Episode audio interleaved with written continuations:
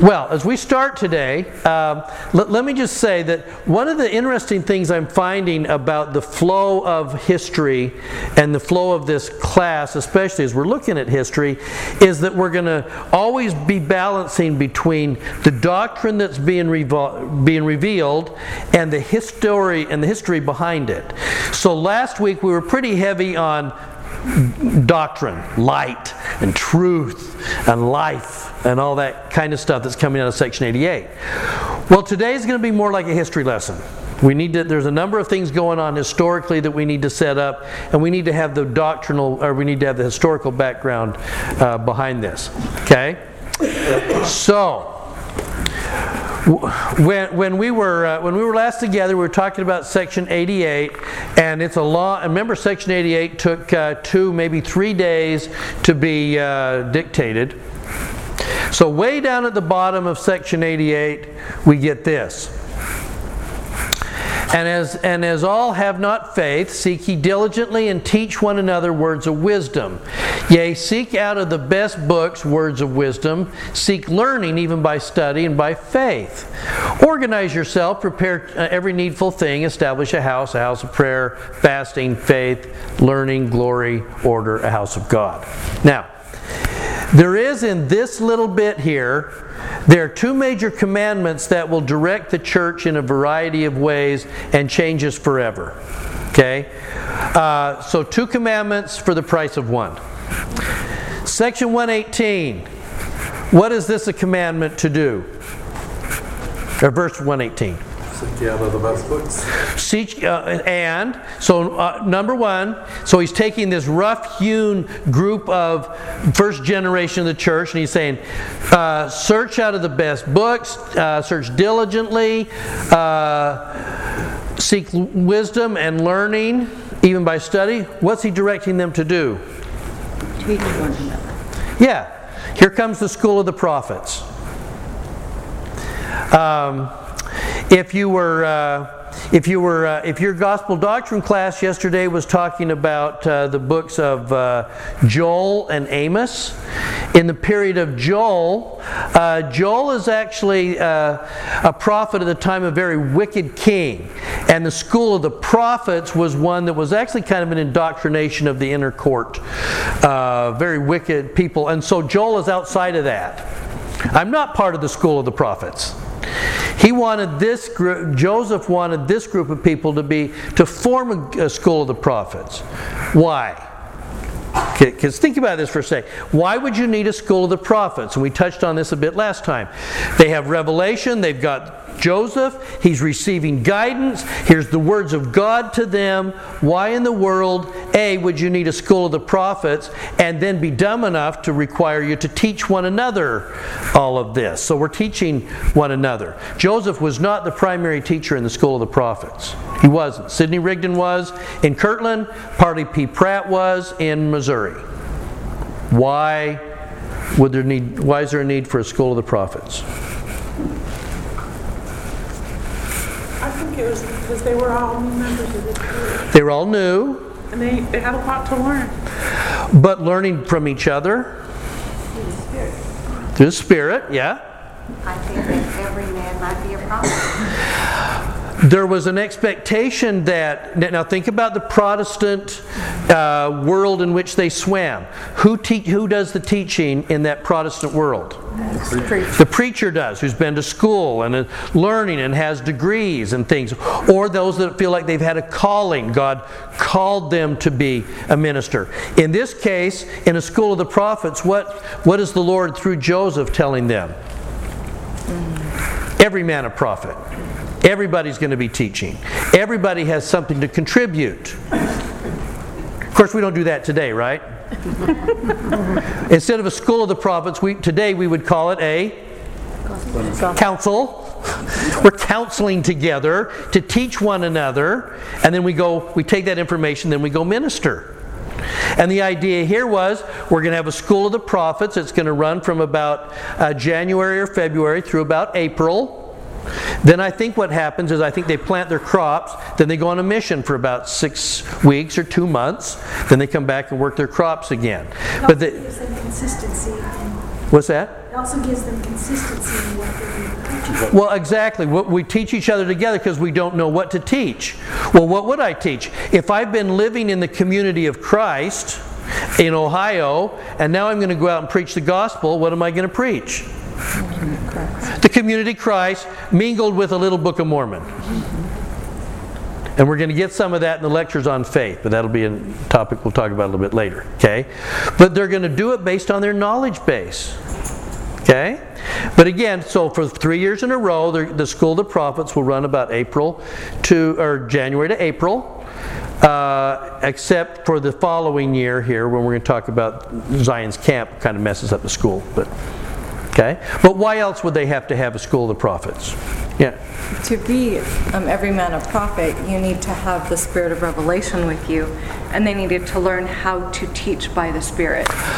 by by taking turns teaching each other in in school of the prophets then they take they're actually teaching the gospel they're practicing they're having to stand up i'm a farmer i'm a blacksmith and now i'm going to have to stand up and give a sermon and i'm going to have to teach people well yeah you're going to have to do it on your mission this is a great practice thing so it's like a mission training class Right, and they, they may not have known how to follow the Spirit in teaching people, just because they didn't learn that growing up in their various churches. They would have to learn to receive this inspiration and then be able to put it into words. Okay?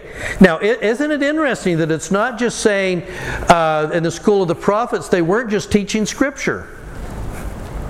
What else are they learning? They're seeking out of the best books. What are they learning? Wisdom. Wisdom, like what? They will learn Hebrew in Nauvoo. Or, or- and in, in, two, in three years, in 1836. Okay? What else are they learning? They're learning English. They're learning punctuation. They're, I mean, they are, they're learning history. They're learning. I mean, this is this is kind of a. And, and by the way, I have read. I've gone back and looked at uh, speeches at BYU, and the uh, teachers in uh, and uh, presidents of BYU consider this a commandment to BYU. They, they see themselves as the latest inheritor of this commandment to teach out of the best books of wisdom. In other words, Joseph was saying there is truth everywhere. We don't have all of the truth. And if, if there's a great commentator from another faith or a professor or something that is bringing truth to the table, we'll embrace that, we'll take it in. Joseph never saw himself as a creator of truth as much as an abrogator. He was bringing in truth wherever he found it, and we need to be that way. Some of our best knowledge about the Bible isn't uh, for years hasn't been our own our own scholars. We're getting it elsewhere. We're finding out of the best books. Okay? Yeah. And Jewish tradition, wisdom is knowledge and understanding that results in happiness. And in the tradition, if you're not happy, you have no wisdom. And I think uh, an important thing about the School of the Prophets too is they came out with the, the pamphlet on faith. And uh, faith is a power, and, and it's it's not something that's intuitive, and it's something that we have to develop through obedience and that sort of thing. And uh, anyway, I can't emphasize enough how that, it is a power. And with that power, we can create universes. Oh, sure. We're going to take that energy and that knowledge and that understanding, and again, look at where it's coming from all over the place. We need to not cut ourselves off. It's the one time I struggle just a little bit when we use the word, uh, this is the only true church on the face of the earth. How, how, do we tend, how do we tend to sometimes interpret that, and how might that be interpreted by other people? This is the only true church, meaning It sounds like we're the only one we, we're the only one who has truth. Right. That's right. And that's not true. It's not even true. It said there, it grab truth wherever you find it. That's why people were scratching their head. He grabbed some Masonic stuff for the temple. That's just how do we? How do? What's wrong? What was the thinking? And as we get into that, it's like no. Joseph saw truth and went, "Oh yeah, perfect. We'll pull that in." And perhaps it's probably the restoration uh, the gospel of Jesus Christ. That's, that's the confusing part, is the restoration is true, for sure. Right. Uh, But we don't hold all truth. No, we don't hold all truth. What's restored sometimes is taking the truth and then refining it. Like we were, sh- we were showing uh, last week, where he would take uh, parables and scriptures and then say, This is true. Now let me add to that. Yeah. So, like President Hinckley used to say, Bring all the good you, ha- you have with you, and we will see if we can't add to that. Okay? Yeah. What we do have though is the authority and the ordinances. Yep. And, and those, We're going to take that knowledge and then we're going to restore to that knowledge what was lost. And that may be ordinances and that may be additional light and knowledge. well, and. Yeah, and priesthood authority, which, by the way, uh, as, as we're studying, we're starting to say, by the way, this is a restoration of those ordinances. This is a restoration of that knowledge. Did they have our ordinances in the first century of the church? Oh, heck yeah. They had, this had to be restored, though. It had to be brought back. That was lost. We, we brought back doctrine and we brought back ordinances. Okay? All right, yeah. Which makes perfect sense because we've been told all things will be restored. All things are going to be restored. Okay, so here's where it gets a little bit more confusing uh, for this for this generation here. They're they're like, okay, we get the school part. We're we're kind of dunderheads. We're not very good at this. Some were better at others at this school. Orson Pratt was a natural and everything. Brigham Young, not so much. Brigham Young was anxious to get out from underneath this thing as quick as he could. Let's just get out and do stuff. Okay? But here comes the second part here. Organize yourself, prepare every needful thing, establish a house, even a house of prayer, house of fasting, of faith, of learning, of glory, a house of order, a house of God. This was a direction for what? Build a temple. For what? What do we do with the temple? Now, their experience with temples was if, if, you, if you are a first generation member of the church, what is your experience and understanding of a temple? Second coming. Maybe, uh, oh, wait a minute, there's, one, there's supposed to be one in Independence. We're going to build this one in Independence. We'll talk about this one in a second. And Christ is going to come here and I guess teach. Okay? Um, there are temples in the Book of Mormon, there are temples in the Old Testament for what? Sacrifices. Sacrifices. But didn't the Savior get rid of sacrifices? He doesn't want blood sacrifices anymore. So, why would we need a temple?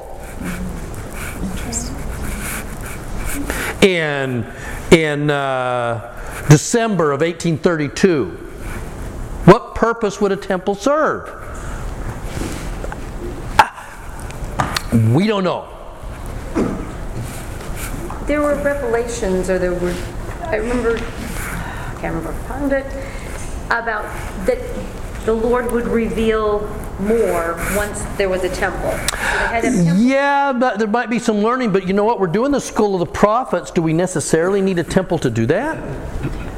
The greater power that we hear about. Okay, hold on to the greater power. Okay? This is December of 1832. Their understanding of a temple is. and not only that, if you're going to build a temple, is that a log cabin? Is that a.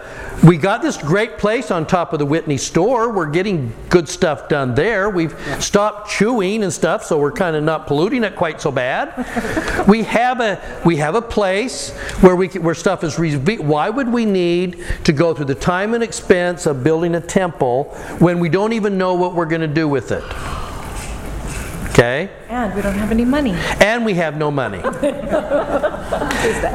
And by the way, the temple that we are hearing about in in uh, the New Jerusalem, that's for Zion. They're going to do their thing. It's like 24 temples. Holy cow! We're no, uh, we're gonna when are we going to do that thing?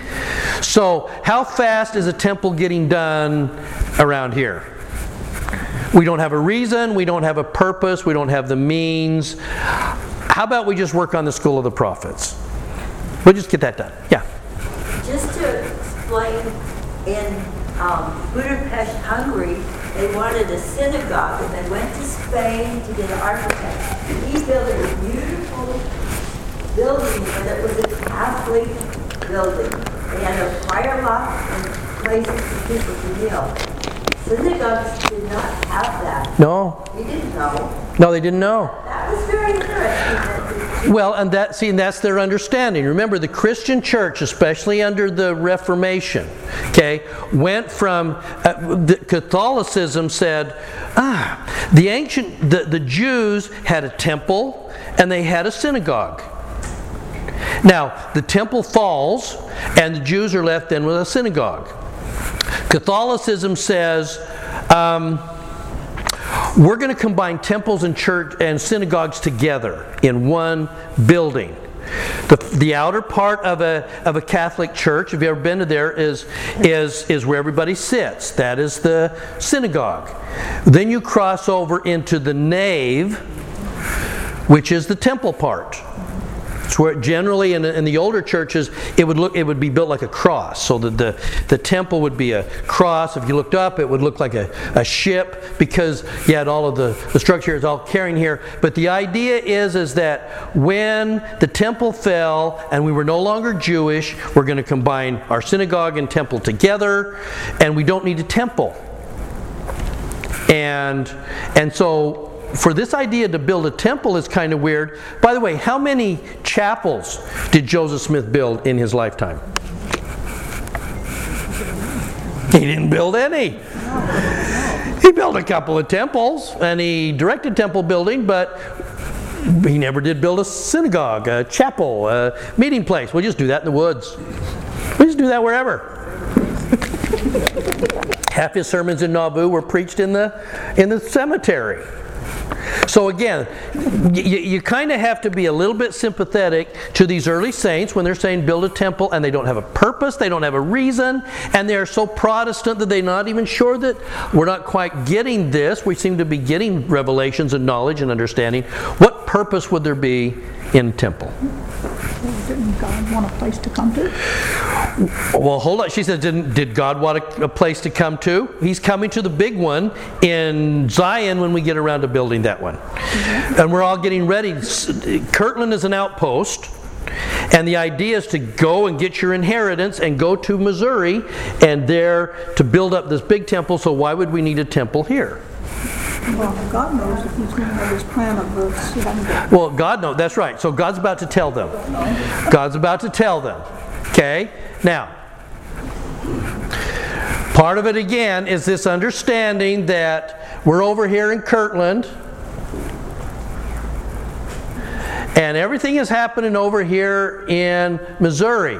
We got this gap here. Okay? We'll let it all happen over there. Okay? Now, so then, so then we're going to get to uh, May. And how fast are they moving on this house of God? Uh, no, we're not quite sure. Okay, uh, we're we're loving our school of the prophets. We're having a great time. Stuff is going on here. Um, and how are they doing in Missouri? Well, they're building their crops and they're building their homesteads and okay, everything. Uh, so now let's get to May, and we'll do um, uh, section 95.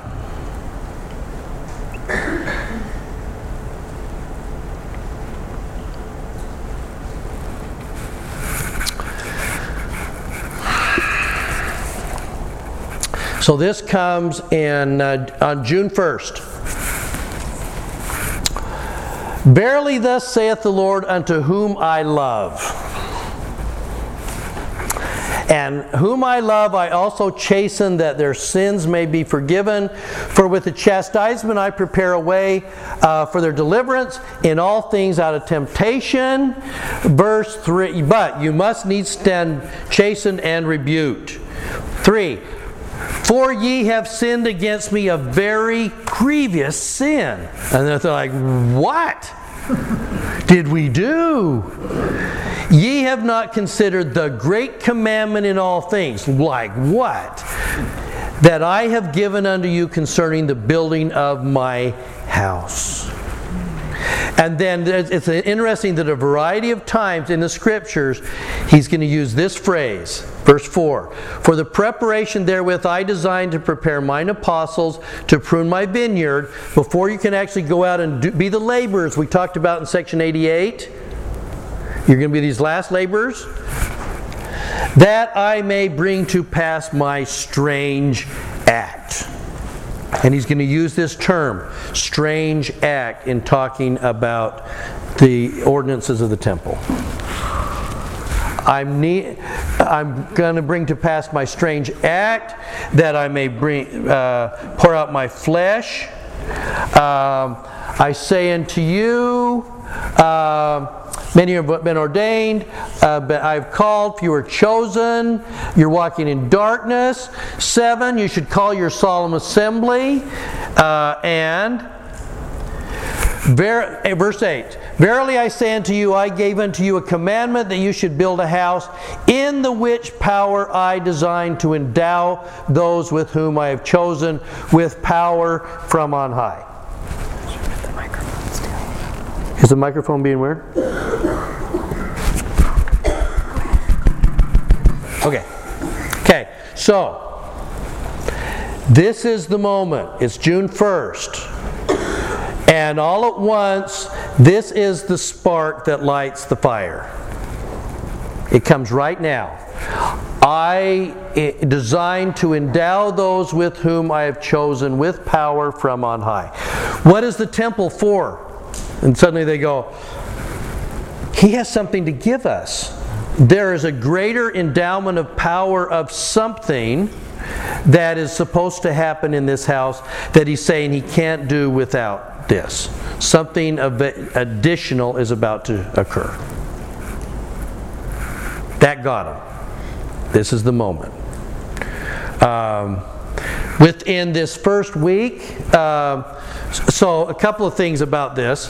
Uh, 11, I say unto you, it is my will that you build a house. If you keep my commandments, you shall have the power to build it. I know you're poor, do it anyway. Uh, it's going to have to be big. Uh, and he's going to give them directions.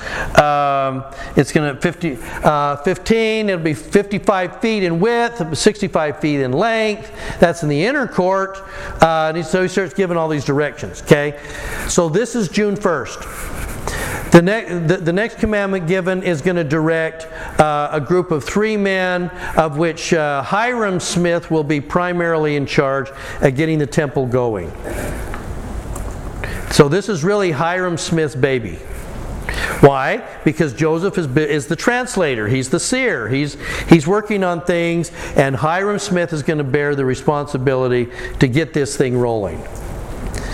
Within the first week of June, they will look around. If you're going to build a temple, where are you going to build it? Where do you build temples? On a hill. On a hill. It's always going to be on a hill. Where's the highest point in Kirtland?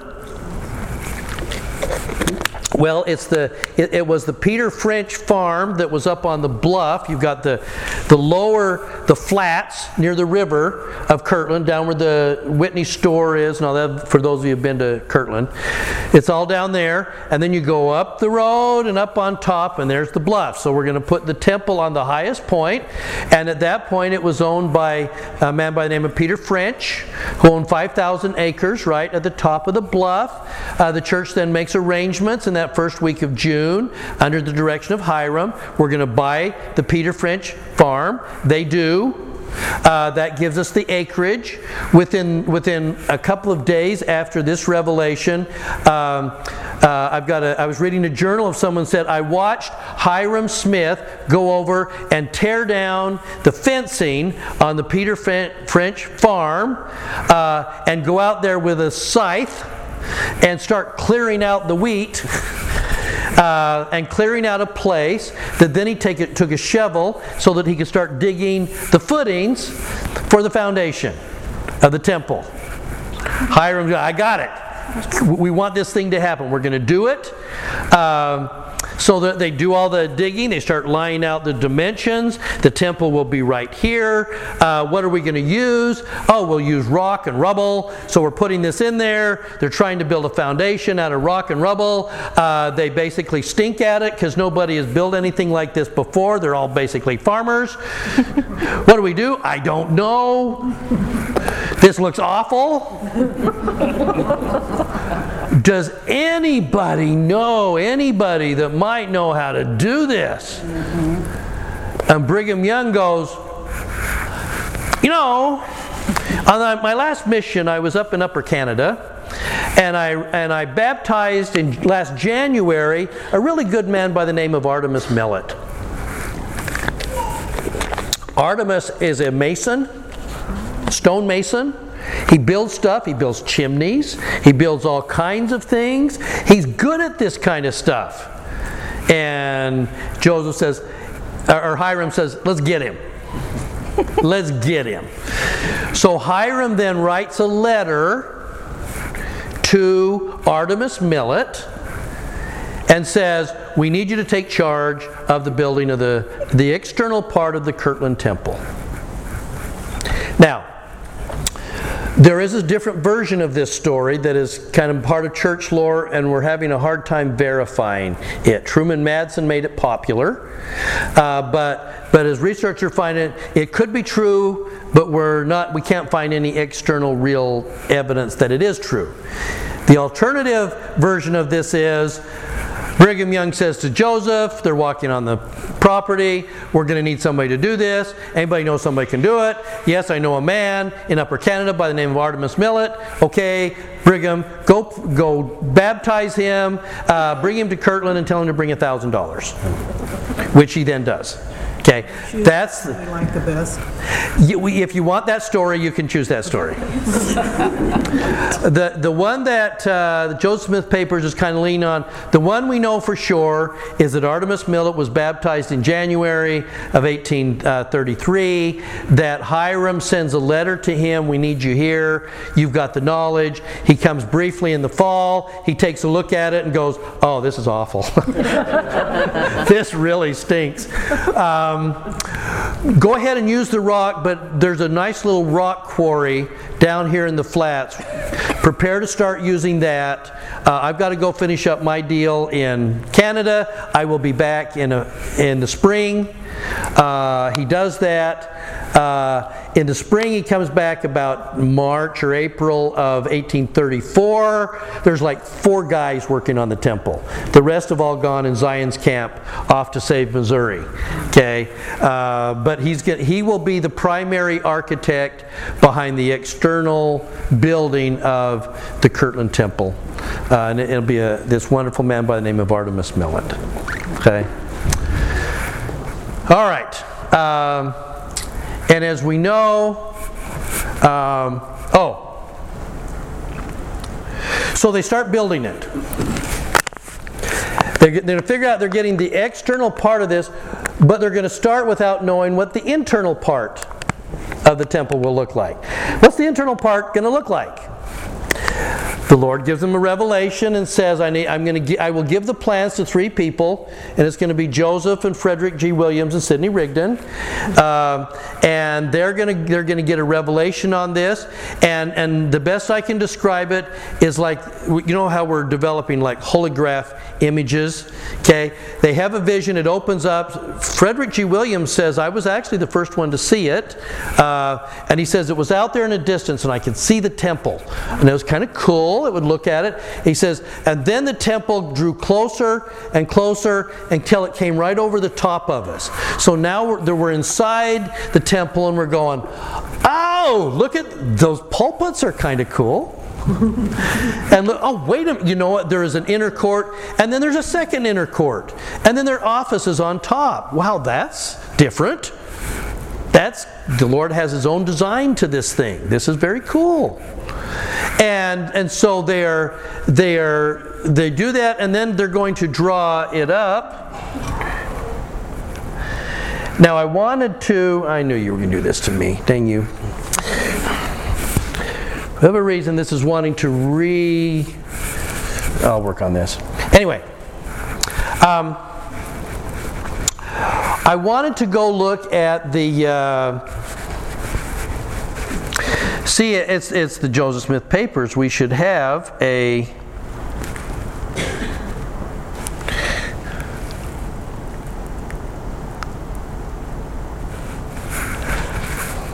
We should have original plans of the Kirtland Temple in the Joseph Smith papers, shouldn't we? So I went to find the original plans of the Joseph for the Kirtland Temple. That's what I got. Uh, well, that's three years down the road. That's the hieroglyphics from Joseph's mummies. Why in the world am I looking at this? And I went back and forth actually, went, no, I got the wrong thing. They messed up on this thing. I want temple thing. You're giving me hieroglyphics. That's weird. Okay? when they look, when the when the when the uh, archivists uh, going through the papers uh, were looking for the original plans of the Kirtland Temple, they found this, which was this flimsy part of uh, hieroglyphic that needed to be tacked down to a cardboard piece of paper because it was so flimsy. So we'll tack it down. You can see where somebody kind of drew in some figures on it. Oh, I wonder if that goes through. Say, and then to their surprise, by the way, what's on the other side of the cardboard? Oh, it's the plans for the Kirtland Temple. wow.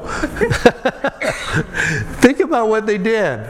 It's, it's, it's Kirtland, 1836. We have these mummies, and, and we got these little flimsy parchments that we got to put them somewhere. We, and paper is scarce. Got any paper lying around?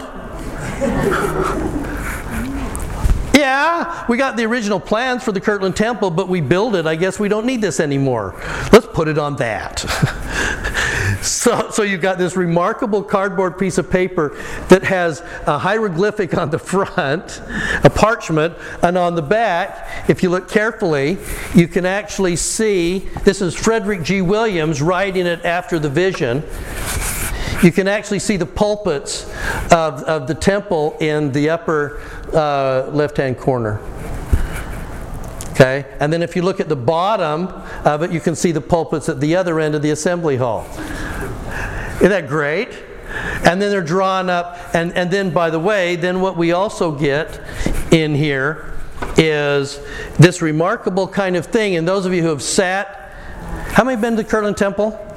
Okay, about half. Uh, you, you, can sit in these benches right here, and depending on if the speech is coming from here or if it's coming from here, you actually just change place in your bench and you can actually turn and look at it that way. Okay?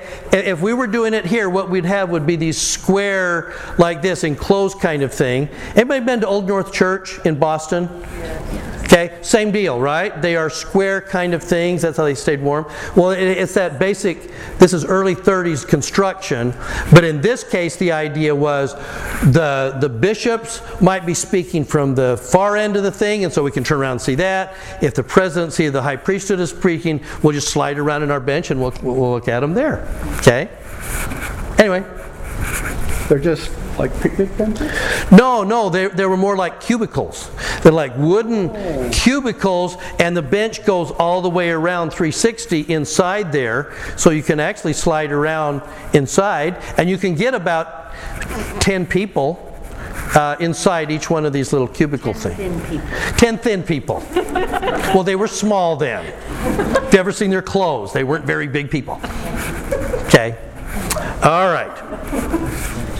So anyway, I thought that was uh, I thought that was fascinating. Okay. Now that said, so so Hyrum then gets on his literary horse to the churches of Christ This is first week of June. We feel ourselves under obligation to write to you as well as the churches. Uh, we do this that you may exert yourself to bring about the fulfillment of the commandment of the Lord, establishing a house uh, or a home whereby the elders who have been commanded to do so, to gather themselves, prepare all things, to call them a solemn assembly, that they may go forth to the Gentiles at the last time. And in order to accomplish this, we are directed, yea, under the necessity to call the whole church as a body to make every possible exertion to aid temporally as well as spiritually in this great work that the Lord is bringing about. And then the letter goes on to say, gather all the money you can and send it to us. Okay, so that we can build this thing. Okay? Uh, now, so lots of fun and excitement going on in Kirtland in June 1833. Okay? This is the best of times. now let's talk about the flip side of the coin because I can't even imagine this letter then arriving in Independence. Okay? Now, in order to do that, okay, hang with me for history, history lesson 101. At this point in the, in the uh, country's history, uh, the, the, the original founders of the nation built a lot of what we did as they were establishing a new nation on a concept that they called manifest destiny. Manifest destiny was like a city on a hill. In a sense, we see ourselves a bit as manifest destiny as Latter day Saints and the house of Israel. That our job is to be better and to be a light and to allow people to come forward. And so, the original idea of manifest destiny is we're going to build this nation, and then people will come unto it and they will see it, and maybe they will create something like this in their own countries that isn't hack, shackled by monarchies and, and fighting and all this kind of stuff. This is going to be the new world. This is manifest destiny.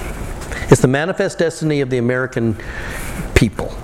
Okay? Now, as the country rolled on decade by decade, manifest destiny meant something other else to different groups of the country. In the South, uh, where as we're starting to crank up and the cotton gin is really going and, and all of that, uh, this nation is b- being blessed and we are sending tons of cotton over to the continent. Uh, so we're closer in some ways emotionally to London than we are to Boston. That's industrial. We're sending all the textiles. We're feeding the textiles of Europe from our cotton gins. Okay? So, manifest destiny in this place is our ability to get uh, wealthy and strong, and that means some people are going to be better than others. So, manifest destiny in this case means uh, if you are if you are white Christian Anglo-Saxon, you got it going, and you have a divine destiny to do your thing. If you ain't, we're sorry for you, but it's our destiny to do what we're doing. So that means, for instance, manifest destiny in this case means that if you are a Native American and you have your land, that means, so sorry for you, we need to move you off of your land so that we can plant more crops uh, because it's our destiny to take over the continent and we're going to move the Indians off of their native lands and put them somewhere else. By the way, it also justifies slavery because that means that we were born white. There's something inherently great about us then, and sorry that you're black, but you're going to be in servitude here uh, to help us build this great nation. I will direct, you will cut down the trees. That's how it works.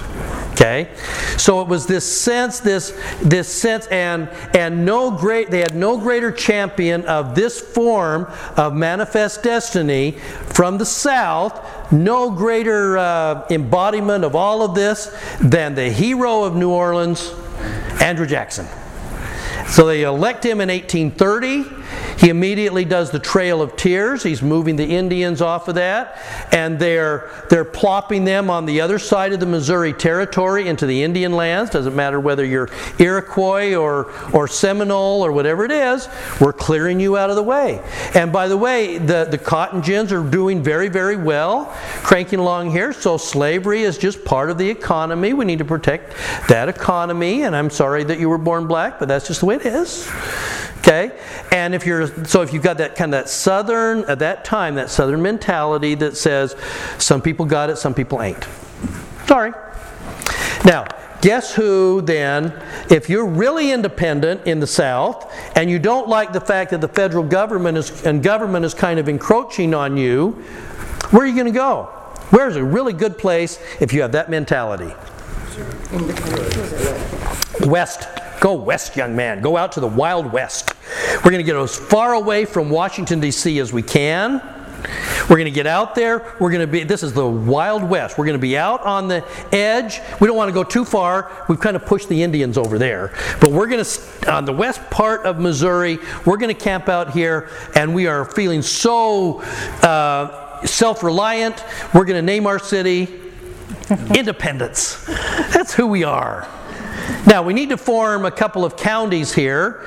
And the, the, the county in which independence is going to sit, we're going to call that what?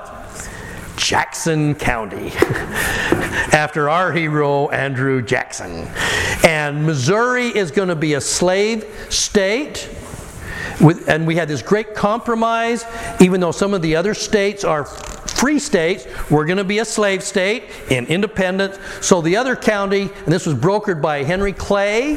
So what are we going to call the county next to Jackson County? Clay County. Very nice. So here we are, and we're out here, and our and our slaves, of which are about 900 of them at that point, uh, in the in the county, are clearing our lands and stuff like that. Life is really good, and then in the middle of all of that, in 1831, who shows up? Here come these little Mormon people.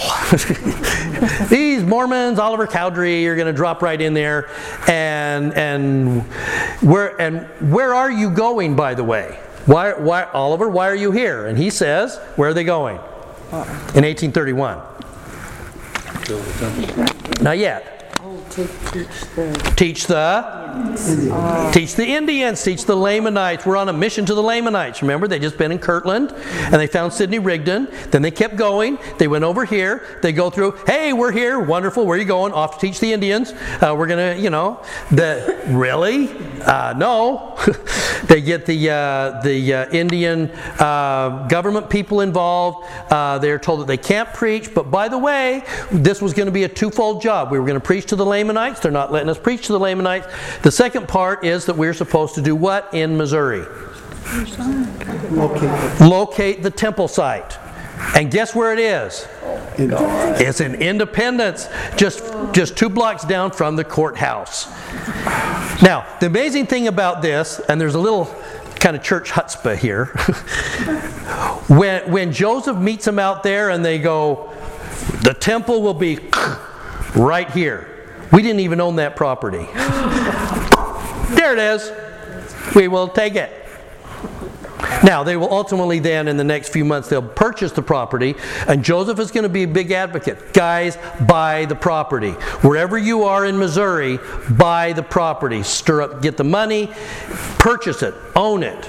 Okay? Because uh, there, was a, there was a tradition back then and it was carried on for a number of years, uh, that there are two ways to, to own a piece of property in the U.S. One is that you purchase it. How's the other way?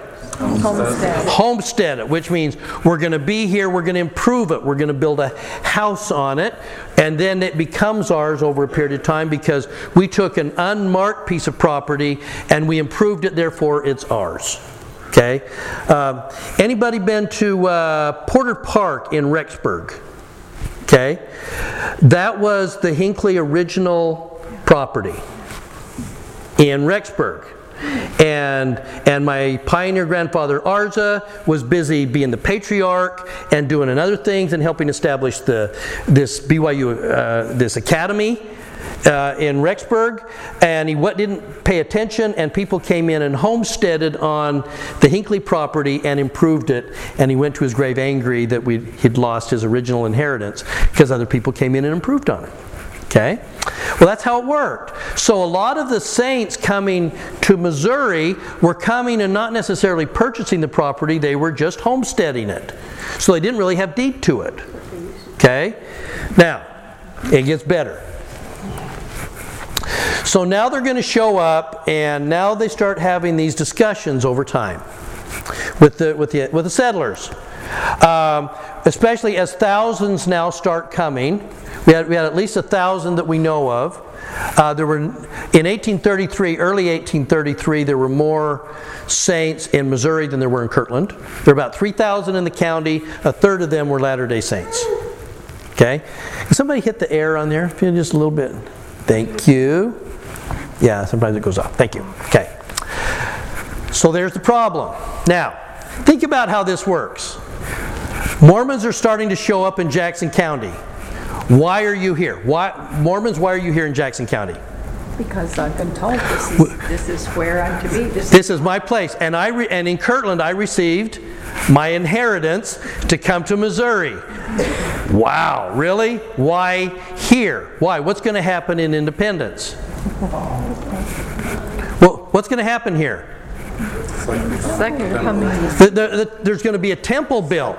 Really? B- How big's the temple? Well, it's not one temple, it's 24 temples. Wow. Really? Okay. That's a lot. And then here's the city plat, by the way.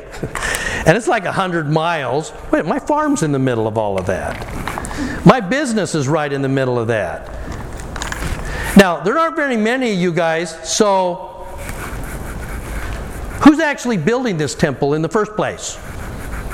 Well, if you go to the Book of Mormon, the Book of Mormon says, who's going to build this massive temple in Independence? The the who? Lamanites. Uh, the Lamanites.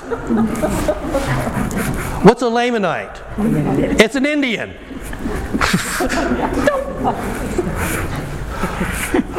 We are on the we're on the edge of the territory. the Indian territory is right there, and these and you're going to bring all the Indians in here to build this massive temple that will displace all of us. Wow. Now, even if we think that's a kooky idea, at the very least, as Mormons, there are a lot of you, at least as Mormons, you're going to come shop in my store. No, why? We got our own store. so we're not even benefiting from this thing. Okay, well, at least you can be neighborly and join us this weekend. What are we doing this weekend? We have horse races. no, we're not doing that. Well, at least we have these wonderful grog shops. We, we, we sell a lot of alcohol and everything. At least you'll come. No. Oh, this just gets worse. Okay? And there are how many of you? Well, we think there's about a thousand of us.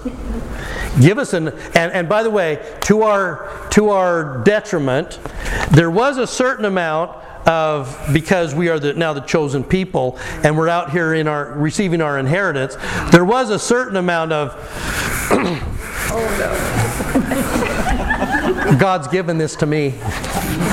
God's given it. We are the chosen people. What about us? Well,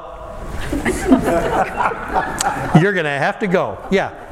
So they all, I feel like they, uh, the old settlers had that, you know, mentality that, oh, you know, like what you said, we're better and everything. They also, uh, the morning and evening star, Yes. which is, which is like, It was the newspaper. yeah, so they, the, the old settlers, the original settlers felt left out because it only talked about them. You right? the Mormons. Yes. So they felt left out of everything, and politics as well. Latter-day Saints, they were more educated, and then like Yeah. others, they were not. So Well, and here's one more step. Missouri, the, this, when, when Missouri became a state, there was another unique aspect to Missouri as opposed to the other states. Every other state, including Utah when it came in as a state, would uh, elect their legislature. The legislature would then vote on who the senator was going to be back in Washington. Not Missouri. In Missouri, it was majority rule. So we all vote. So it's majority rule. So now in Jackson County, Latter day Saints are now becoming a third of the population. What happens when they cross over that line and they become the majority? Now they will take over the, the state house, they will take over the judgeships, they will take care of everything, and we're going to be out of here. Yeah. the fact that Most of them were from the east Now let's take that part. Yes, indeedy. So, as bad as this is, where are you? Are you guys coming from like Tennessee and Virginia? No, we're from New York. we're from New York. We're from Ohio. We're from Pennsylvania. We're from Upper Canada. Uh oh. Now we have one more problem, and that is what? Slavery. Because again, the South did not feel connected to the industrial North because the industrial North says, we still think slavery is an abomination, we're hoping it's going to go away. Uh, and the South says, our entire economy is built on this thing. Don't, you can't pull this out from underneath us. Uh, sometimes we said the Civil War was about slavery. Well, it was really about money, really about economics, but the economics was driven by slavery. So, in a backhanded way, yeah, it was about slavery. Okay? So now you have this additional problem. So there's this building tension in the west part of Missouri. They're watching their influence grow. There's a sense that when we don't like people, we just push them off their lands. What are the Mormons going to do when they get here? Probably push us off our lands. Okay? Now all we need all we need is a little spark. Mm-hmm. We just need a little spark where, where the combustion is building and one last little excuse. And it comes in July 1833.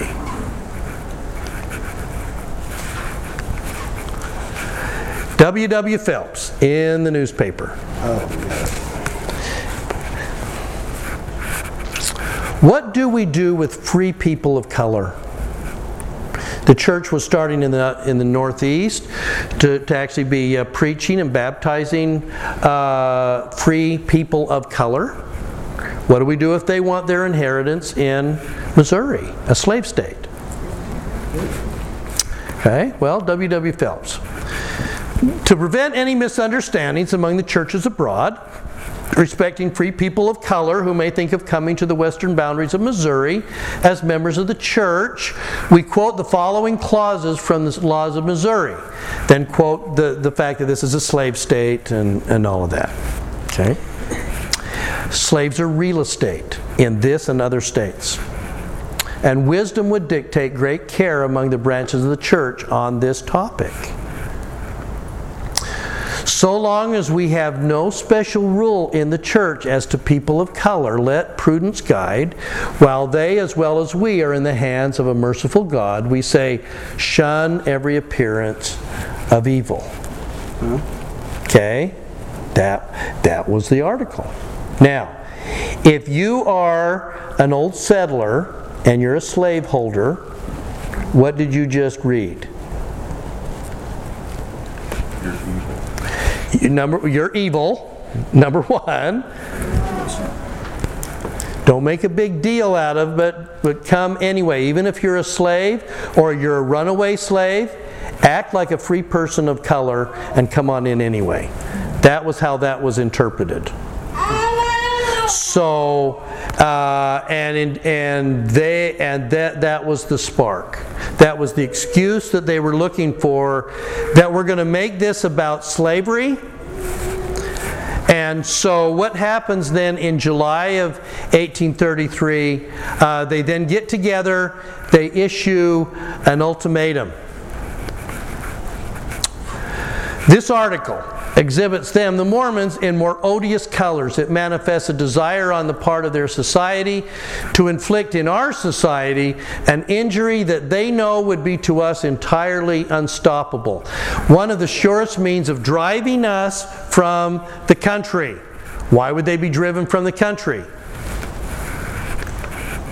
It would require then of supernatural gifts that they pretend to. They didn't like the fact that there were these supernatural things. To see the introduction of such a caste among us that would corrupt our blacks and instigate them to bloodshed.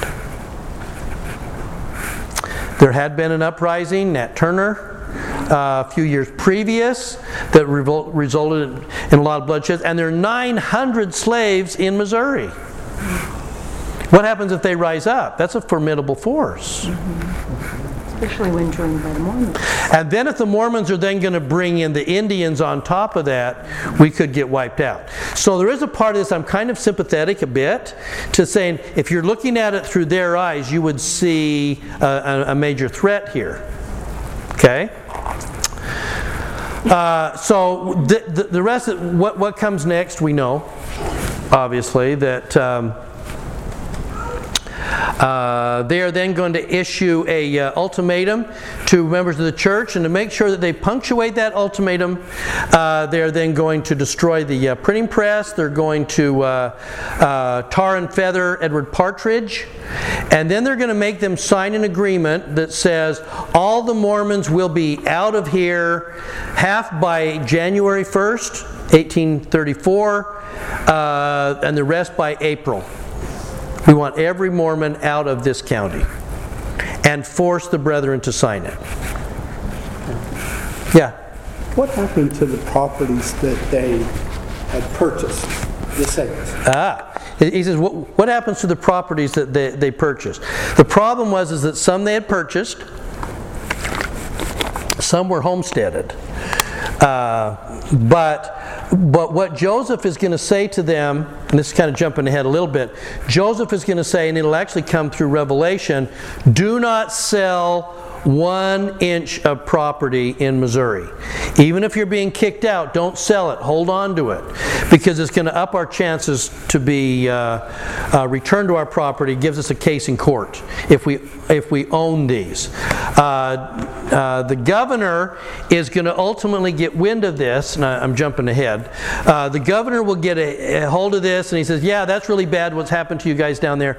We're going to hold a tribunal in Independence. The Mormons need to come down and testify." This is after we've been driven out. And people like uh, Orson uh, or Oliver Cowdery say, uh, no, we've been promised we'll be killed if we show up anywhere in Jackson County again, so nobody would go back in there to testify at these tribunals. It's too dangerous. Okay, so so here's what's going on. So now they're being, and, and now they start on a regular basis to harass. Uh, now, think about this is the, this, and you've seen this in every cowboy movie across the. What happens if you find a horse thief, and the horse thief is being held at the jail? What does the town do? What do they do? Get a mob. So you get all of the pitchforks and, and the torches, and everybody's going to march because that was majority rule. You have to get rid of the undesirables. Kill them, or you can ride them out of town on a rail, or you're going to tar and feather them, or in some way it was that was that was frontier justice. And this is that. We have undesirables in here that are going to stir up our blacks, are going to bring in the Indians, and we've got to ride them out of town. So they begin this, this uh, harass them, get worse, uh, but they back off a little bit because you guys said uh, you're leaving in April, but we're going to really make life miserable for the next few months. Okay? So in the middle, so so now let's come back just a sec. In the middle of all of the temple stuff, Life is good in the, in the temple. We're building the temple. We're starting to form the footings for the temple. Artemus Millet is going to come and help establish the temple and everything. Oliver Cowdery rides in on his horse in, in uh, August, first week of August, and he says, Zion's fallen, and we've been kicked, we're being kicked out. Now, I want, I want you to think for just a second. For these early saints, the idea that they are building and they're receiving their inheritances in independence. And they're going to go out to Missouri and build the temple that will bring the Savior here. To find out that Zion is falling, what kind of a challenge emotionally would that be to those in Kirtland? Massive. How about for Joseph Smith? They, these people, these good people on, my, on the revelations that I have received, have packed up all of their stuff. They've moved a thousand miles away. They're created, to, they're, and now suddenly everything that I promised them is falling apart. And they thought it was all going to happen in their lifetime. They did. It was imminent. It was imminent. And th- this is the, that, now your mind starts thinking there. You know, and, and think about, I think as I was, I was, I was watching this, and then I'll, I'll show you Joseph's response in just a second. Think about the people that are struggling with crisis, faith crises in the church today. That they believe from their patriarchal blessing they were promised things, or that, that that's what they were told about growing up, or something. This is a, this is a tremendous faith crisis. We thought this would work. This was Zion. God is going to protect Zion. He won't, God would never let Zion fall. And God fulfills his promise. And God always fulfills his promises. Okay? So, Joseph sits on this for a couple of days. And then, and then he writes a letter. Now, this is significant because most of the revelations and, and journals and everything that we have from Joseph is not in his own handwriting. He was dictating to scribes who would change the words, say it in their own words. Um, we just don't have that many things during this period of time in Joseph's own handwriting. But a letter, back then, why was a handwritten letter so important to people? Anybody, if you have if you have a baseball and it's signed by Babe Ruth, why is that important?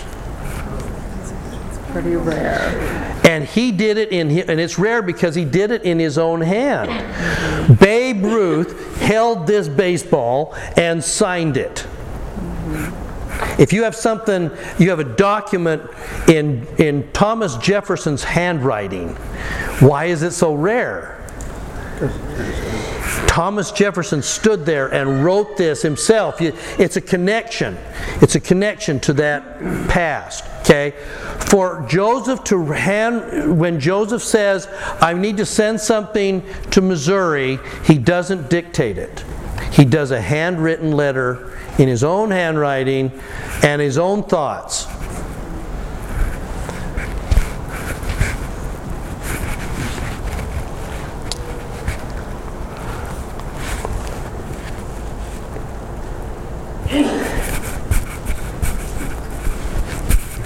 There it is.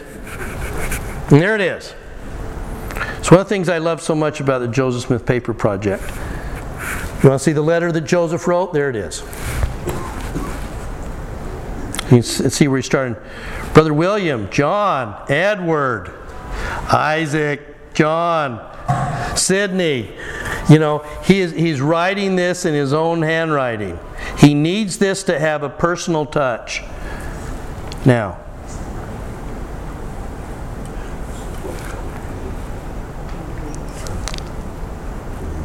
I want you to listen to Joseph's words. O thou disposer of all events, thou dispenser of all good, in the name of Jesus Christ, I ask thee to inspire my heart, ignite my thoughts, guide my pen, to note some kind words to my brethren in Zion, that like the rays of the sun upon the earth warmeth the face thereof, so let this word I write warm the hearts of the brethren, or as the gentle dew descendeth upon, or gentle rain descendeth upon the earth, or the dews upon the mountain, refresh the faces of nature, and causeth her to smile. Um, so give thy servant Joseph a word, that he may refresh the hearts and revive the spirits of those afflicted when have been called to leave their homes and go to a strange land. What you really hear is a, is a grieving prophet. This letter is really touching. And he is bleeding because these people are going through all of these things, and Oliver is giving him firsthand knowledge about what's going on. And, and he's going to say, um, the middle there. The jaws, uh, the beast, and they're being driven into the beast in the wilderness for a long time, were open to devour them. Thus did Abraham and Paul at Ephesus. Behold, thou art like them. What do we know about Abraham and Paul in Ephesus? Why would he use them? They were afflicted and delivered. They went through these horrible trials and then they were delivered. You are like them. There will be deliverance here. Okay? Now, I think here's the harder the hardest part of all of this. Whoops. Wow. What are we doing there? That's what I get for messing with that.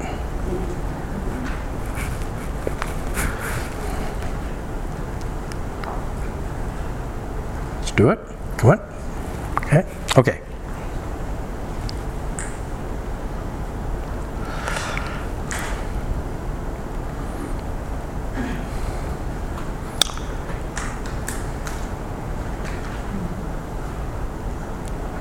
Comes right here at the on, the on the bottom of the first page. But know this when men deal with you and speak all manner of evil of you falsely for the sake of Christ. By the way, we will hear that phrase again. Where? Liberty. Liberty Jail. Yeah.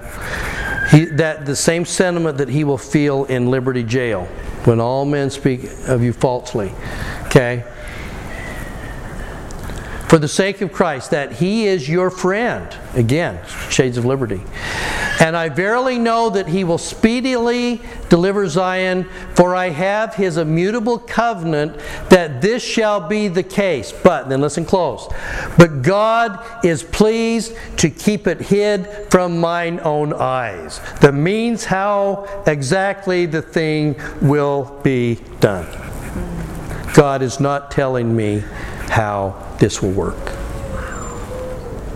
Now, for a prophet that's used to getting answers from God, I can't imagine a greater trial. I can't.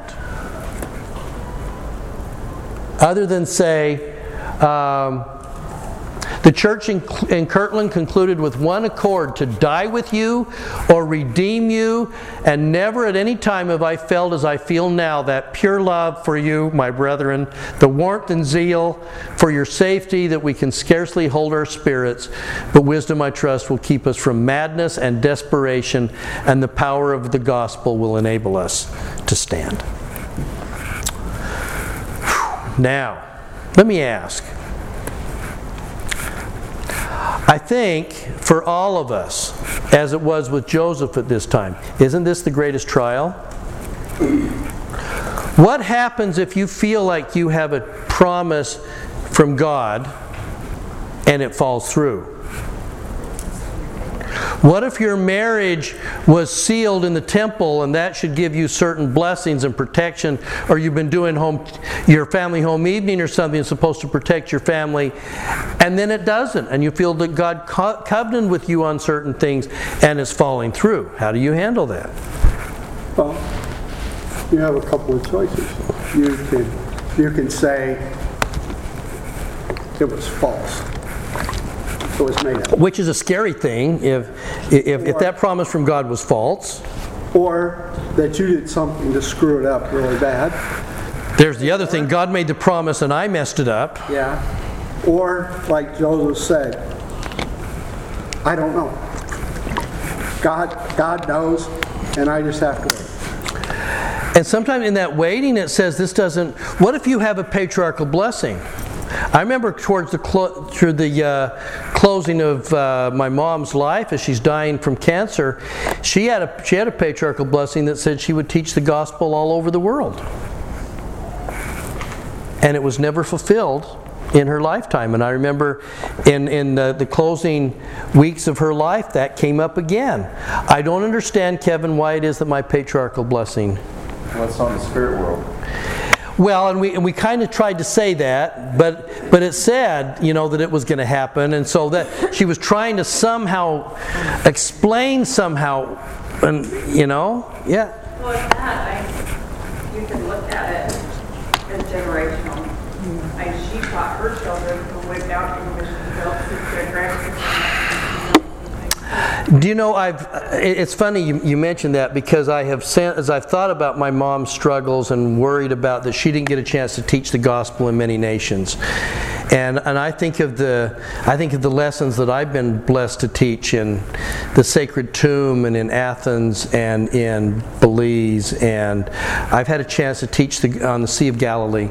Uh, I've had a chance to teach kind of all over the world the gospel and I wonder, at times if it's been yeah if i'm kind of if i got to do some of that and she's on the other side going make sure you go there and get a chance to teach you i didn't get a chance to do it you go do it so yeah My great grandfather, Henry Rigby, was told that he would work on the temple in Kirk, in Jackson County. And so my mom said, you know, all the aunts and uncles. yeah In dad's lifetime, dad's lifetime, and then he died. And then they came to understand more that there will be resurrected beings working on the temple. yeah then it makes sense we don't understand you don't know God's way. Yeah, my, uh, my, my pioneer grandfather, Arza Hinckley, was one day in Nauvoo. They're working in the, at the quarry, and it's lunchtime, and most people have gone, and he and just a couple of other brethren are chopping away at the rock there. And Brigham Young walks up and kind of overlooks them in the quarry, and, and, and this is as they're already knowing that they're going west. And Brigham and, and Arza asked him about that. What, what are we going to do this? And Brigham says, I give you my promise. Here's what's going to happen. We will take our things and our people, and we are going to go away to the west. But one day, we will be privileged to come back and build that temple in the center stake.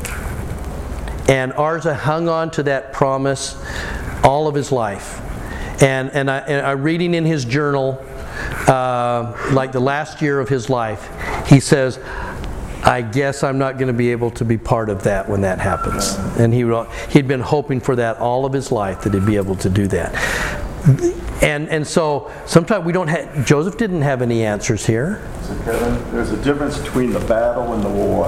You know, this is a battle. Yeah, So they're thinking Zion's falling apart, and it is during that battle. But war-wise, in which of God, He does keep His promises. The war, the overall, here we are hundreds of years later, Zion is established. So uh, we Yeah. understand our part. That's right. But in the moment, In the- in that in that moment where we're living in there, God made me promises, and Joseph's making promises. We're going to be there. We're going to redeem it. We'll make this happen. You will be delivered. And right about the time that uh, Zion will then fall. Um, uh, Frederick G. Williams writes a little note in October of 1833, and he says, We haven't received any revelations for a long time. Everything is shut down, and I think we have a very depressed prophet who's going through his valley of despair, trying to figure out what we do and, and how we do this. So, I, I, I, one of the things that happens is, is we get a chance to study these people. You see very human people with very familiar problems. They are like us. They have the same stuff, and, and this for Joseph was a was a, an incredible challenge. Okay. It's, is that why Oliver Cowdery and David Whitmer and some others fell away in Missouri? No, it really isn't. Yeah, the, when, when we talk about in 1837 why it is that we lose David Whitmer and Oliver Cowdery, it's a, it swings on a whole different set of things. Uh, Danites might invo- be involved here. I think what this one sister said about during the millennial reign, you know, the resurrected beings, there's a lot that I think is going to happen there that maybe things that didn't happen here, and also there's the spirit world. I mean, Right. us, the spirit world seems like this separate thing, but it's really not. They're just here, we just can't see them, and, and maybe It's, it's hard when we're struggling. We th- feel like we've had a blessing from a patriarchal blessing, or you received a, a priesthood blessing of healing, or something that was given to you while you're being set apart. Uh, by the way, I think I mentioned that when my mom was being set apart, she was told that sh the blessings of motherhood were already upon her after waiting for nine years, and, and the bishop freaked out. And I really was on the way at that point. Kind of cool. But we, but we get these promises and blessings, stuff like that, and we think God has promised us, and we just see in our short little space here, and it feels like we have been forgotten. And I think that's a very real, one of those very real tribulations that we go through. So, all right, is that plenty for today? Uh, there, th- there's. Uh, in the, so, so for next week, we're going to talk a little bit more then about uh, Zion does fall over a period of six days from October 31st to November 6th. It will fall. Uh, the saints are going to be driven. They're hanging on by the by the side of the river in Missouri over to get into Clay County. On the other side, where they are actually treated with some kindness over there. Um, and and then they start to try and reestablish themselves but and then so so next week we're going to be talking about that as well as so here comes Zion's camp to try and somehow rescue them in the middle of all this and what happens as part of Zion's camp. So final comments before we finish up. I guess I should know this, but do we still own the property for the temple? no We don't own it? No, the, uh, the, the, the provenance of who owns the, the, the temple site in Independence has a long and storied history, uh, and there's still three groups that claim it. Uh, there were court dates going back to the early 1900s uh, by groups claiming that it was theirs. Um, we did own part of it. I, I mentioned that we did own a part on the uh, western, uh, the southern part of that that we traded with the community of Christ for the old burial ground in Nauvoo. Um, so, yeah, that we don't own the actual site at the moment. So, any final comments? Good stuff. Thank, nice history lesson, right? Uh, Church is true. Uh, our, our history is amazing of, of normal people trying to do the best that they knew how to do, and we kind of have been through it as saints. And I leave that with you in Jesus' name. Amen.